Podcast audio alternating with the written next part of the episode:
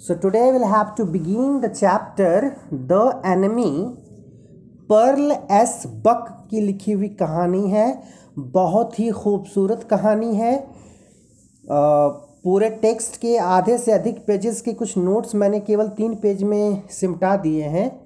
That will help you a lot in your further examination और text की understanding के लिए भी बहुत हेल्प करेगा ये। जैसा कि टाइटल है द एनिमी यानी दुश्मन। काफ़ी इंटरेस्टिंग टाइटल है और इसी के इर्द गिर्द पूरी कहानी घूमती हुई नज़र आएगी, जब पूरा टेक्स्ट पढ़ोगे तो। पर्ल एस बक की लिखी हुई शॉर्ट स्टोरी है ये और सेटिंग है इसकी ऑफ़ वर्ल्ड वॉर पहले भी मैं डिस्कस कर चुका हूँ सेटिंग का मतलब होता है टाइमिंग किस टाइम पीरियड में सेट है पर्टिकुलर स्टोरी तो ये वर्ल्ड वॉर का समय चल रहा है। अब वर्ल्ड वॉर की बात करोगे तो याद करना होगा इस इस सेटिंग इस कॉन्टेक्स्ट को समझने के लिए, याद करना होगा second world war very good Arvind 1939 to 1945 और पता है उसी में if I am not mistaken 1945 में ही अमेरिका ने बॉम्ब गिराया था जापान पर। 6 अगस्त और 9 अगस्त। दो डेट है नागासाकी हिरोशिमा। इन दो जगहों पर बॉम्ब गिरा था अमेरिका ने। तो एक तरह से ऑब्वियस है कि जब बॉम्ब का अटैक हुआ और बहुत जान माल का नुकसान हुआ जापान में तो स्वाभाविक था कि जापान का हर बंदा अमेरिका वाले को अपना दुश्मन समझे। उसकी पर्सनल कोई दुश्मनी रहे या ना रहे, देश के बेसिस पर जो है वो दुश्मन समझे। तो इस पूरी पूरे चैप्टर में वही एक कश्मकश है। उस पूरे कश्मकश की कहानी है। What to do and what not to do what should I do what should I not do ठीक है?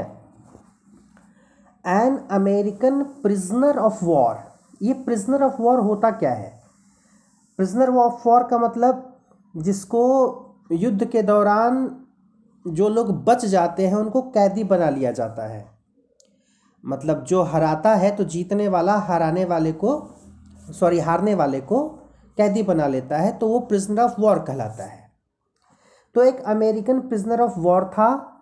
अब बात यह है कि वॉर में यानी लड़ाई लड़ा है तो अब उसमें तो कई सेनाएँ हैं जैसे हमारे यहाँ सेनाएँ हैं। तो जैसे नौसेना जो होती है जो अ, पानी में युद्ध करती है, नेवी बोलते हैं जिसको इंग्लिश में। तो ये जो प्रिजनर ऑफ़ वॉर था, वो यूएस नेवी का था। और, दो जगह बात आई है उसकी उम्र से रिलेटेड एक जगह ये है कि जब देखा सदाव ने पहली बार उसको ढंग से तो उसको लगा कि इसकी उम्र 25 से ज़्यादा नहीं होगी 25 से कम होगा। एग्जैक्टली exactly वहाँ पर नहीं कुछ लिखा हुआ है। और बाद में जब वो थोड़ा स्वस्थ हो जाता है तो उसको देख करके सदाव को लगता है कि अरे ये तो बेयरली सेवनटीन का होगा यानी बामुश्किल सेवनटीन का होगा। यानी एग्जैक्ट एज तो नहीं दी है पूरे टेक्स्ट में लेकिन ये सत्रह से पच्चीस के बीच का आंकड़ा आप वही समझ लो कि इसी के बीच में उम्र होगी उसकी जो प्रिजनर ऑफ़ वॉर पाया गया था डॉक्टर सदाव के द्वारा। उसका नाम जब वो थोड़ा ठीक हो रहा था उस समय अ, उसका, वो अपना नाम बताना चाह रहा था डॉक्टर को, लेकिन उसने कहा सदाव ने कि जब तक मैं पूछूँ ना, तब तक नाम भी नहीं बताओगे तुम अपना।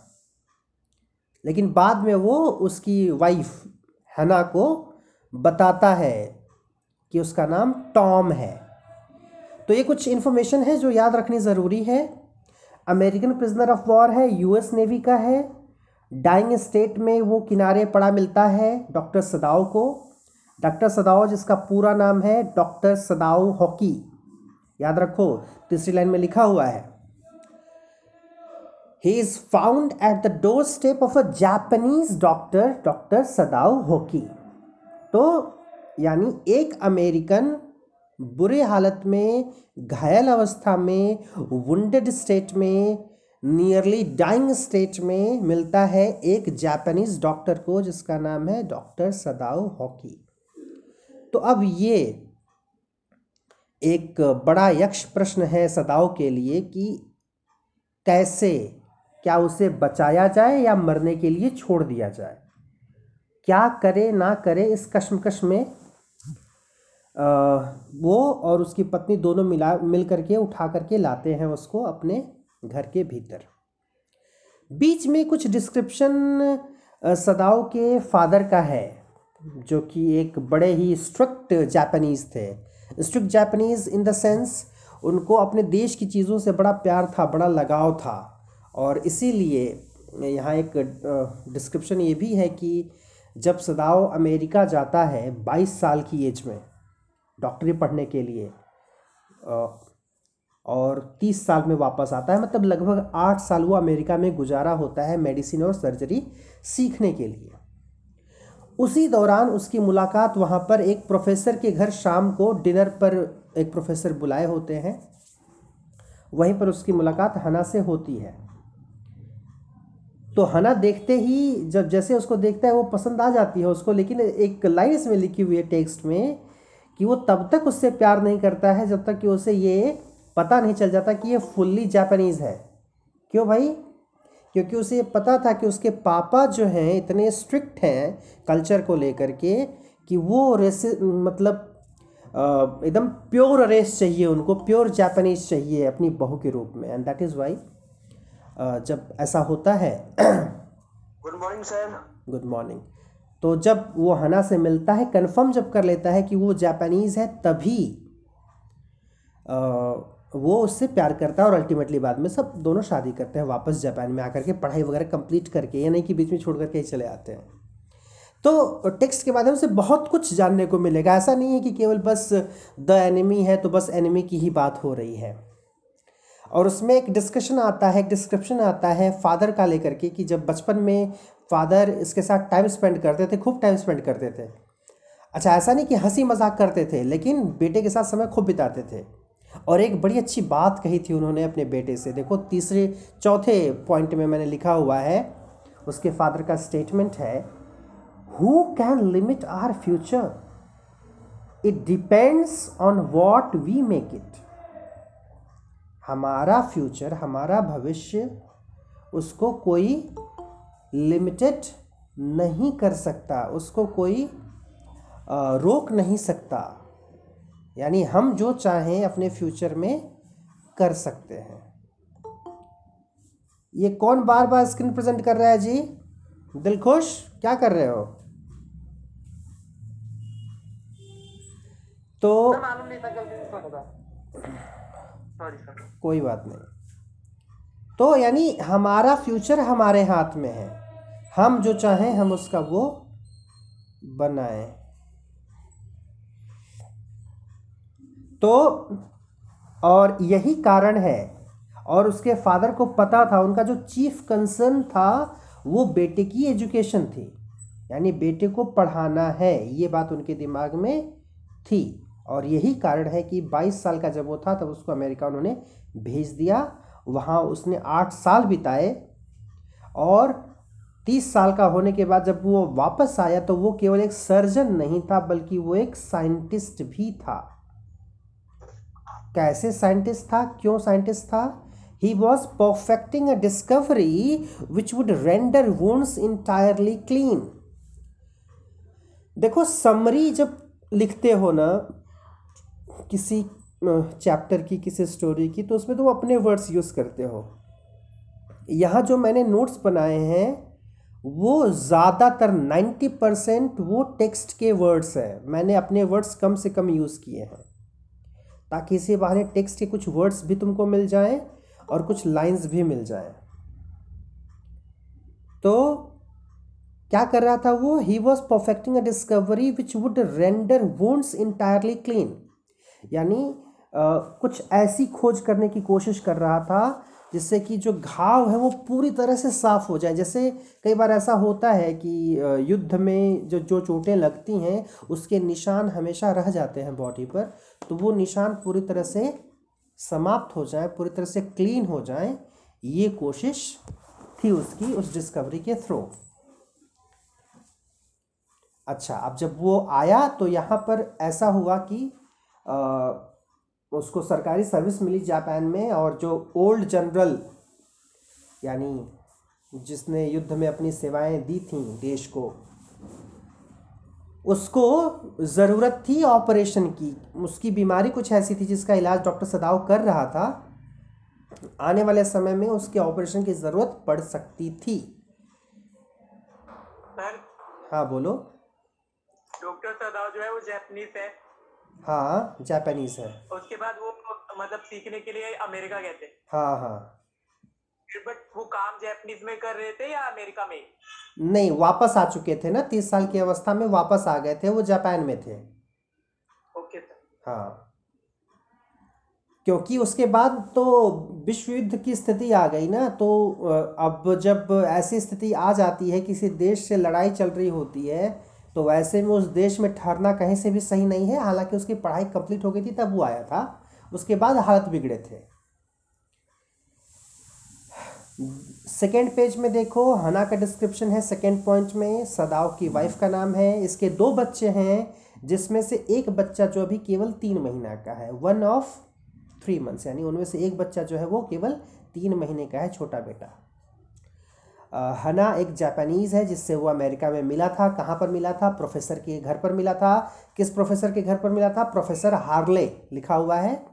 और इंटरेस्टिंग बात ये थी कि हार्ले ने बुलाया था बड़े प्यार से, लेकिन इसका मन नहीं था जाने का, क्योंकि वहाँ पर सुविधाएँ ठीक ठाक नहीं थी। मतलब डिनर पर बुला करके भी ठीक से स्वागत नहीं कर पाते थे वो लोग, लेकिन बेमन से चला गया था और गया तो एक फ़ायदा हो गया कि हना से वहाँ पर मुलाकात हो गई उसकी। दो वर्ड इसमें यूज़ हुए हैं टेक्स्ट में हाउरी और किमोनो जापानीज़ ड्रेस के लिए यूज़ किए जाते हैं। जो कि पहनी हुई है ना? उसके बारे में दिया हुआ है बुक में।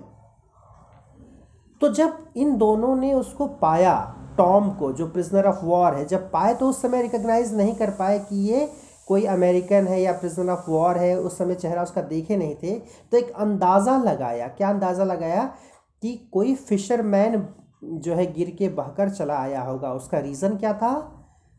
A mile or two away on the on either side there were fishing villages, so they initially thought he was a fisherman. तो शुरू में यही लगा चूँकि उनके जहाँ वो रहते थे उसके आसपास एक दो मील तक मछुआरों का ही इलाका था। तो ये एक अंदाज़ा लगा कि शायद कोई फिशरमैन होगा। लेकिन जब चेहरा को पलट कर देखा तो अ वाइट मैन एक वाइट मैन बाल कैसा येलो हेयर और बियर्ड काफ़ी बड़ी और रफ टफ हो गई थी रफ येलो बियर्ड यानी बियर्ड भी येलो हेयर भी येलो और वाइट मैन अब जापानीज़ को तुम लोगों ने देखा होगा तो ऐसा नहीं कि वो सब काले होते हैं, लेकिन ये वाइट मैन ये जो टर्म है ना, ये यूरोपियंस की बाप की बपौती है, जो गोरे अपने लिए इस्तेमाल करते हैं वाइट वाइट और बाकी को ब्लैक एंड ब्राउन कहते हैं। तो जब उसको ध्यान से देखा कि इसको कहीं चोट लगी है तो पता चला on the right side of lower back a gun wound यानी उसके पीछे लोअर साइड में राइट साइड में गोली लगी हुई थी और गोली का जो है अ, गोली भीतर है, ये क्लियर नहीं था उस समय, लेकिन उसका निशान साफ़ समझ में आ रहा था कि इसको गोली मारी गई। इसका मतलब ये स्पष्ट था कि ये भाग रहा होगा और पीछे से किसी ने गोली चलाई होगी। और इंटरेस्टिंग बात यह है कि वो सब देखने के बाद सदाव का दिमाग कुछ और कह रहा है। सदाव का दिमाग कह रहा है कि इसको छोड़ देना चाहिए मरने के लिए। बेहतर होगा, सबसे बेहतर ऑप्शन यही होगा कि इसको छोड़ दिया जाए। लेकिन his strained hands seemed of their own will to be doing what they could to stanch the fearful bleeding. हाथ ने उसके काम करने शुरू कर दिए थे। डॉक्टर सदाव के हाथ को वो ट्रेनिंग मिली थी। इतना मतलब इतनी प्रैक्टिस कर चुका था एज सर्जन कि वो घाव को देखते ही उसके हाथ अपना काम करना शुरू कर दिए। जैसे लगा कि हाथों की अपनी अलग इच्छा है जो अपना काम कर रही है एक डॉक्टर के मुताबिक कि कैसे ब्लड ब्लीडिंग को रोका जाए।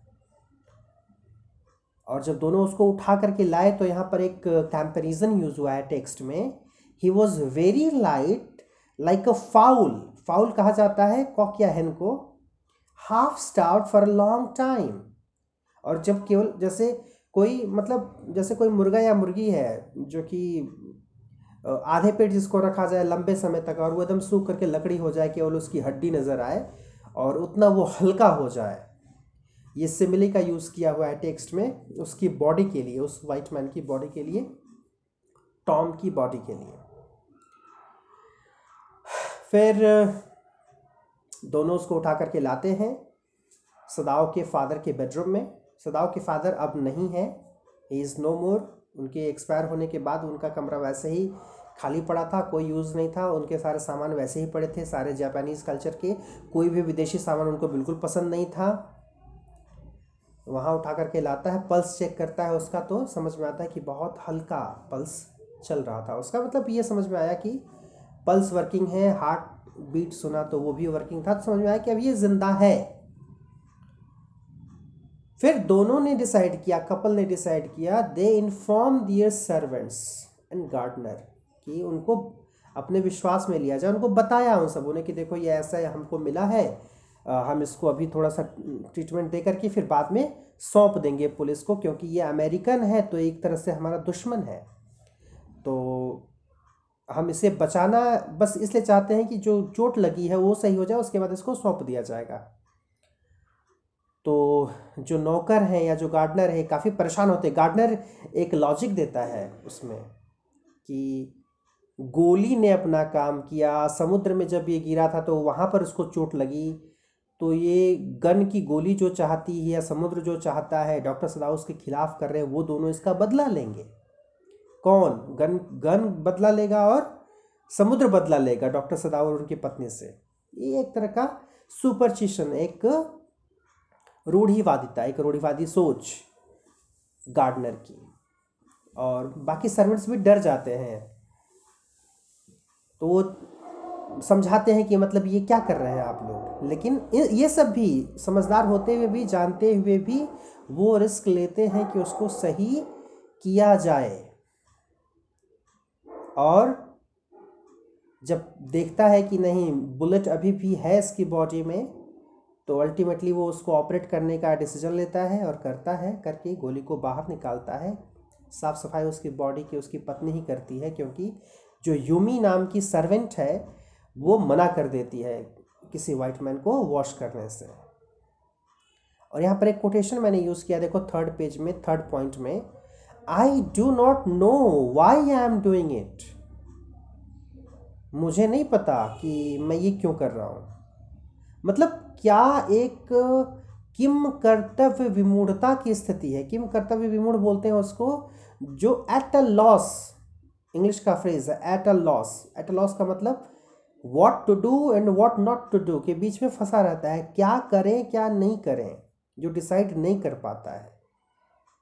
ऐसी सिचुएशन में वो उसकी सिचुएशन है डॉक्टर सदाव की। और जब वो ऑपरेट करता है तो कितनी ख़ास बात है उसकी, जब वो ऑपरेशन करता है तो जिस पेशेंट का ऑपरेशन करता है, उससे वो बात करता है, भले पेशेंट आंसर करे ना करे, उसका एक तरीका है काम करने का। एक तो ये कि जब वो काम करता है तो उस काम में पूरा खो जाता है, इतना इन्वॉल्व हो जाता है कि बाहर कोई बात कर भी रहा है, साथ में कोई बात कर भी रहा है तो उसकी बात पर बिल्कुल ध्यान नहीं देता क्योंकि अपना काम एकदम हंड्रेड परसेंट प्योरिटी के साथ करता है वो।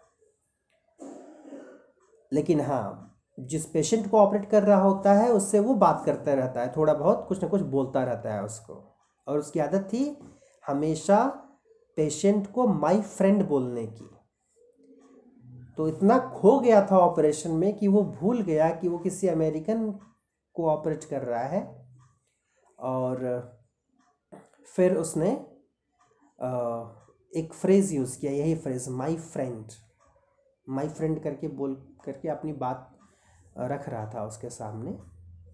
वो भूल गया था कि वो किसका ऑपरेशन कर रहा है। In that shows his personality ये सब बातें क्यों कही गई हैं, लिखी गई हैं इसमें? इससे पता चलता है कि कैसी पर्सनैलिटी है। जब उसकी पर्सनैलिटी की एनालिसिस करोगे डॉक्टर सदाव के तो समझ में आएगा कि कैसा इंसान है वो। अ राउंड कैरेक्टर क्योंकि जब वो ठीक होता है अमेरिकन उसको थैंक यू बोलना चाहता है तो बोलता है कि इतनी जल्दबाजी में भी थैंक यू मत बोलो। मतलब ये कि मैं तुमको बचाने वाला नहीं हूँ। तो इतनी जल्दबाजी में थैंक यू बोलने की ज़रूरत नहीं है। सदाव एक स्टेटमेंट देता है अपनी वाइफ को जो कि इस पूरे, जो जो चैप्टर है उसका एक इसेंस कह लो है कि ऐसा वो क्यों करता है। Americans are are enemies Americans हमारे दुश्मन हैं। But I have been trained not to let a man die if I can help it लेकिन मुझे जो ट्रेनिंग मिली है, वो ट्रेनिंग बचाने की मिली है, जान को बचाने की मिली है, वो जान किसी की भी हो। और वो मैं करूँगा, जब तक मैं कर सकूँगा, मैं करूँगा उसको। अच्छा एक मूवी आई थी काफ़ी साल पहले, हैदर देखिए किसी ने? सर, जी कौन सी मूवी मैंने नहीं देखी? हैदर हैदर मूवी जो है सर देखी है हाँ शाहिद कपूर की मूवी है। तो उसमें जो शाहिद का फादर है वो भी कहीं ना कहीं इसी कश्म कश्मकश में वो काम करता है जब वो टेररिस्ट की हेल्प करता है उसको जो है अपने घर पर ला करके उसका इलाज करता है। थोड़ा सा सेटिंग मिलेगा। तो वो फर्दर तो ट्रेटर डिक्लेयर कर दिया जाता है। आतंक, आतंकवादियों का साथ देने के कारण उसको आतंकवादी डिक्लेयर कर दिया जाता है। ये बात अलग है कि वो षड्यंत्र उसके भाई का होता है इन्फॉर्म करने करने का। लेकिन कुछ मिलता जुलता प्लॉट यहाँ पर इसका भी है और इसी बात का डर सदाव को था कि अगर पता चल गया इवन कहते हैं, ये सब भी कहते हैं, नौकर भी कहते हैं कि अगर किसी को पता चल गया तो देशद्रोही करार दे दिए जाओगे और सज़ा होगी। तो वही सब अपने अपने हिसाब से सोचते हैं। युमी जो कि बच्चों को देखती है, उन, उसके तो कहती है, अगर बाप जो है देशद्रोही करार दे दिया गया तो फिर बच्चों का क्या होगा? और कई सारी बातें सुना सुना करके बोलते हैं सब हना को कि वो सुने और ये सब जल्दी डिसीज़न लेकर के उसको हटाए वहाँ से, उस अमेरिकन को। लेकिन जब देखते हैं कि लोग पूरी तरह से उसको सही करने पर लगे हुए हैं अल्टीमेटली सर्वेंट्स डिसाइड कर लेते हैं। सी अच्छा ये बताओ, क्या रीज़न है कि नौकर जो है वो डिसीज़न लेने में परफेक्ट हैं? एकदम उनको पता है क्या सही है, क्या गलत है। और, वो डिसीज़न ले लेते हैं, नौकरी छोड़कर चले जाते हैं इन सबों की। लेकिन ये दोनों तो काफ़ी पढ़े लिखे हैं तो फिर ये डिसीज़न सही से क्यों नहीं ले पाए?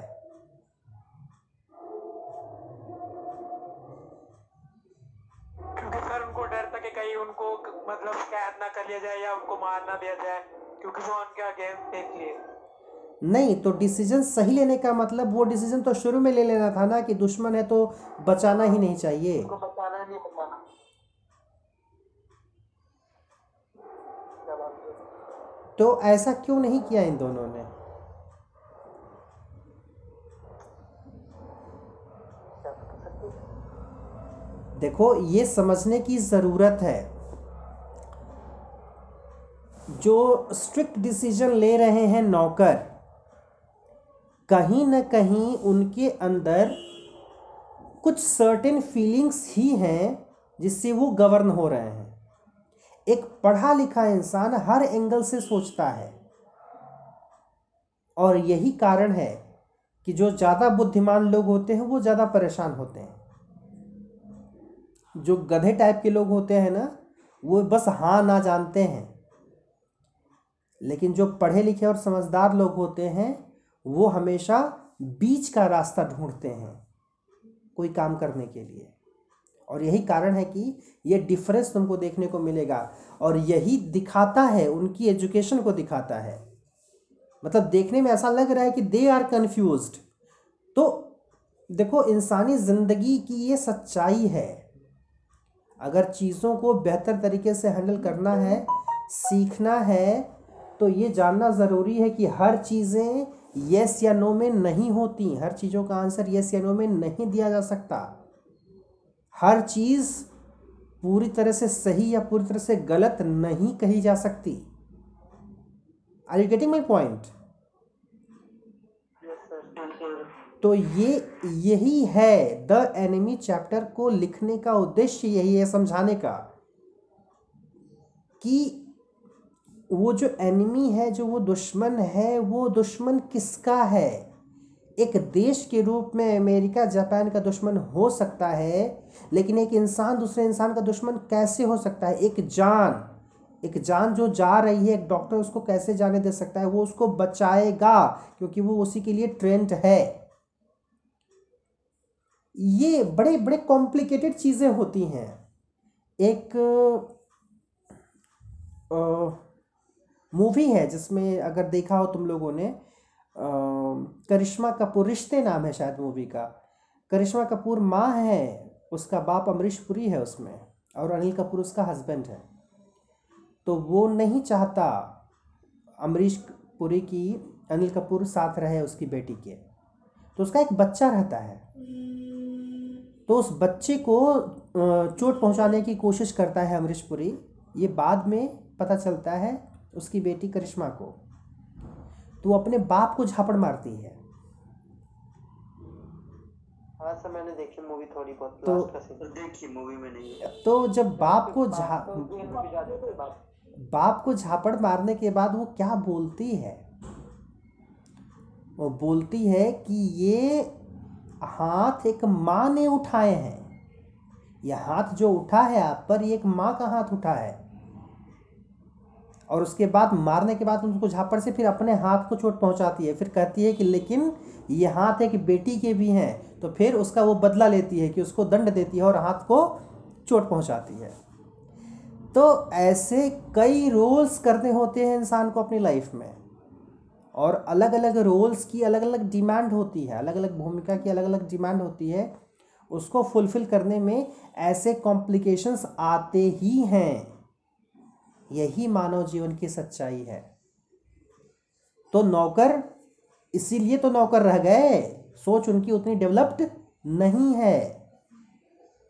हना बोलती है even the servant see more clearly than we do why are we different from other Japanese हम और जापानीज की तरह क्यों नहीं हैं? हमसे बेहतर तो ये सोच लेते हैं, नौकर। ये एकदम क्लियर कट है उनका। स्ट्रेट फॉरवर्ड है अपने ओपिनियन में ये। हम नहीं हो पा रहे हैं। और फिर ये एक डर ऐसा रहता है उन सबों के जाने के बाद। वाह बेटा रितेश, जब जाने का समय हुआ है तो तुम आए हो। तो पता ही नहीं था कि क्लास है मैंने अभी मोबाइल ऑन करा तो लिंक आया मैंने तुरंत ज्वाइन कर लिया। क्यों? टाइम मैंने मेंशन नहीं किया था उसमें। रोज उस लिंक भेजेंगे तभी करोगे ज्वाइन सर आपने टाइम मेंशन करा था पर वो यस्टरडे में था ना तो इसलिए मैं थोड़ा कंफ्यूज हो गया। तो अ, जब ये नौकर छोड़ करके चले जाते हैं सब और उसके बाद एक मैसेंजर आता है जब मैसेंजर आता है तो उसको देख करके डर जाती है। ऑफिशियल मैसेंजर था, उसको देख करके हना डर जाती है कि लग रहा है इन्फॉर्मेशन बाहर तक पहुँच गई, सूचना बाहर तक पहुँच गई कि हमने किसी अमेरिकन को रखा हुआ है। लेकिन वो जो मैसेंजर आता है, वो ये बताता है कि जो ओल्ड जनरल हैं, वो फिर से दर्द में हैं। उनको डॉक्टर की ज़रूरत है तुरंत डॉक्टर सदाव को तुरंत बुलवाया जाता है। और जब वो जाता है डॉक्टर सदाव उसके पास ओल्ड जनरल के पास तो वहाँ पर वो उसको बताता है कि ऐसी ऐसी कंडीशन है। इसके पहले वो पुलिस को जो है लेटर लिखने की कोशिश कर रहा होता है, इसके बारे में इंफॉर्मेशन देने के लिए, लेकिन वो कंप्लीट नहीं कर पाता, उसको ड्रॉर में रख देता है। लेकिन जब ओल्ड जनरल के पास जाता है तो उसको सारी बातें बताता है तो वो बोलते हैं कि भाई, इससे तो ये पता चलता है कि तुम किसी को भी बचा सकते हो, और किसी को बचा सकते हो, इसका मतलब मैं सेफ़ हैंड में हूँ। उसमें अपनी पॉजिटिविटी ढूंढता है ओल्ड जनरल कि उसके लिए क्या फ़ायदे की बात है। वो इस बात से बिल्कुल परेशान नहीं है कि इसकी हालत क्या है। वो बोला, ना ना, तुमको तो जो है डेथ पनिशमेंट नहीं मिलेगी, तुमको अरेस्ट नहीं किया जा सकता, क्योंकि अगर तुम अरेस्ट हो जाओगे तो मेरा क्या होगा? वो अपने एंगल से सोचता है। तो ऐसे ही दुनिया की चीज़ें होती हैं। कोई किसी परेशानी में परेशान है और हम उसमें अपना एंगल ढूंढ रहे होते हैं कि हम क्या कर सकते हैं। तो अभी इनके डिस्कशन को चलने दो इनकी बातचीत को चलने दो और ये सारे पॉइंट्स एकदम दिमाग में बिठा लो ताकि कुछ भी ना छूटे। बाकी जो थोड़ा बहुत बचा है वो अगले क्लास में हम डिस्कस कर लेंगे। ठीक है? तो अकीब समझ में आ रही चीज़ें अब ना? यस सर यस सर चलो ठीक है। तो मुझे थोड़ा थोड़ा आ रहा है। अरविंद उनतीस को आना है स्कूल की नहीं? इसका मुझे नहीं पता बेटा क्लास टीचर ही बताएँगे क्योंकि क्योंकि बात यह है कि अब तुम्हारे एग्ज़ाम भी शुरू होने वाले हैं।